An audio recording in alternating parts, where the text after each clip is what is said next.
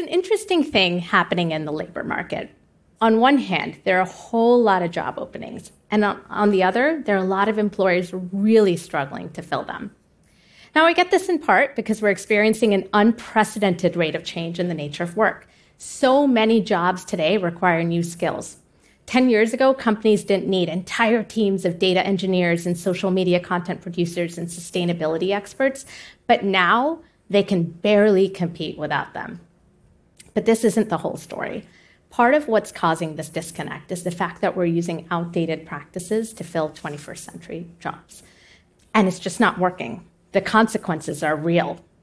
My job is to help executives rethink how they attract and retain talent. And more so than ever, leaders are telling me they just cannot find the people to do the work. For some, this means their strategic priorities are put on hold.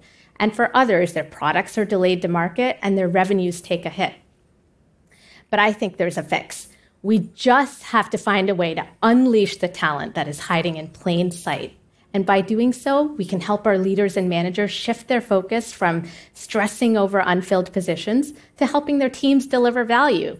And we can help employees and candidates find the opportunities to advance their careers. So here's how I think we do it. Okay, Leaders and managers, step one's on you.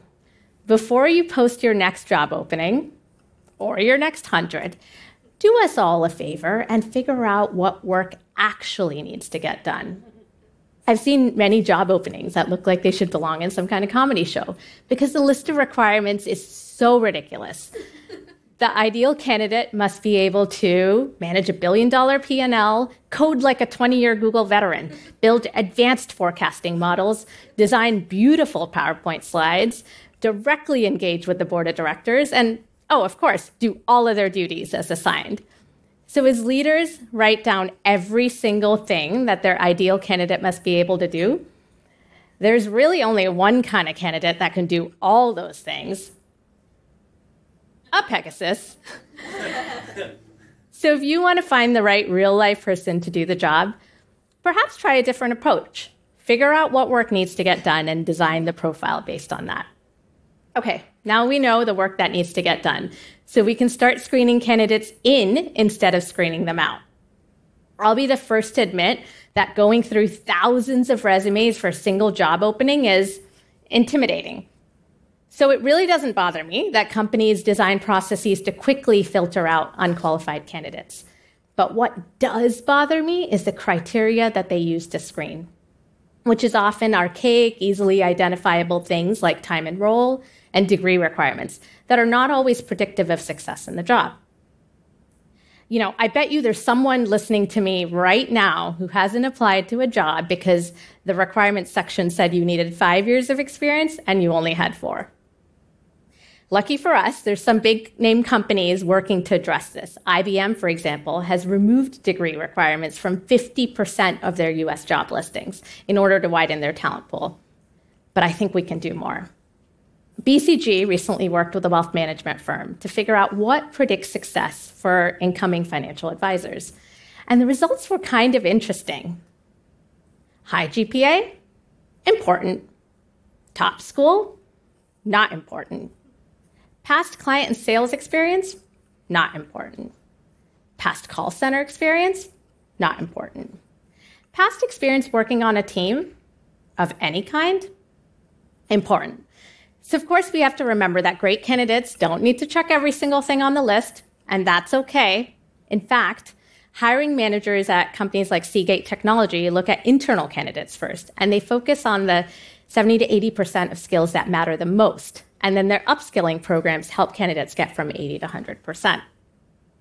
One word of caution here, which is to check your own biases. If you've only hired people that have fit a narrow mold, you're going to have to look outside your team in order to get this right. All of this is a little bit like dating to me. You know, you, may think that you need someone who's handy and who can cook and who loves camping and who wears designer clothes and, well, nowadays plays pickleball. But in reality, perhaps the ideal partner is actually someone who can make you laugh and gets along with your family. The dating metaphor is actually perfect for my next piece of advice, which is this To up the odds of a good match, start with coffee. If you're a manager or a candidate, don't feel like you need to jump into marriage or even commit to dinner. Why not start with coffee? This is the concept behind micro internships, which are small scale paid projects, usually completed by college and graduate students. And for companies, they actually provide a lower risk path to hiring and allows them to reach students in schools that they otherwise might not have looked to. Talk about finding hidden talent. And amongst those experimenting with micro internships are companies like Microsoft and PepsiCo. We've talked a lot about talent hiding in the hiring process, but surprise, there's so much talent hiding in your organizations. So, my recommendation to everyone, managers and employees, is to look beyond your floor.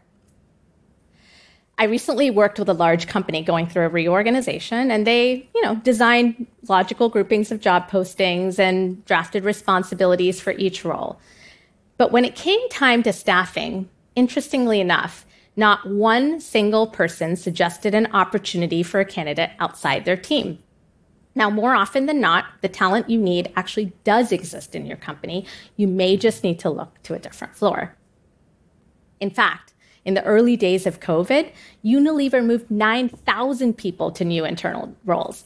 So if they can do that, I'm pretty sure you can find the, the person for your one job opening somewhere in your company.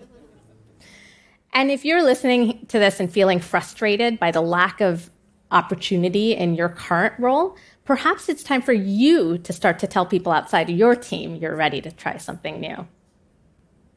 Now, there's a flip side to looking beyond your floor, and it's this. And here's my ask of managers and leaders. While it's very natural to want to hold on to your rockstar teammates, doing so may actually keep them from your dream, their dream job. So please let your people go so they can grow. 60% of people who left their jobs recently cited the lack of career advancement as one of the main reasons for leaving. So, leaders, please don't think you can keep someone in the same role for years without expecting them to leave. That's called talent hoarding, and it's not okay. And on the flip, on the other hand, companies that actively support their talent to move internally report more diverse, innovative, and effective project teams. So while it might be hard to support someone who's ready to move on, trust me when I say you absolutely should. I know there's a lot going on in the labor market, and these five tips are not going to address everything.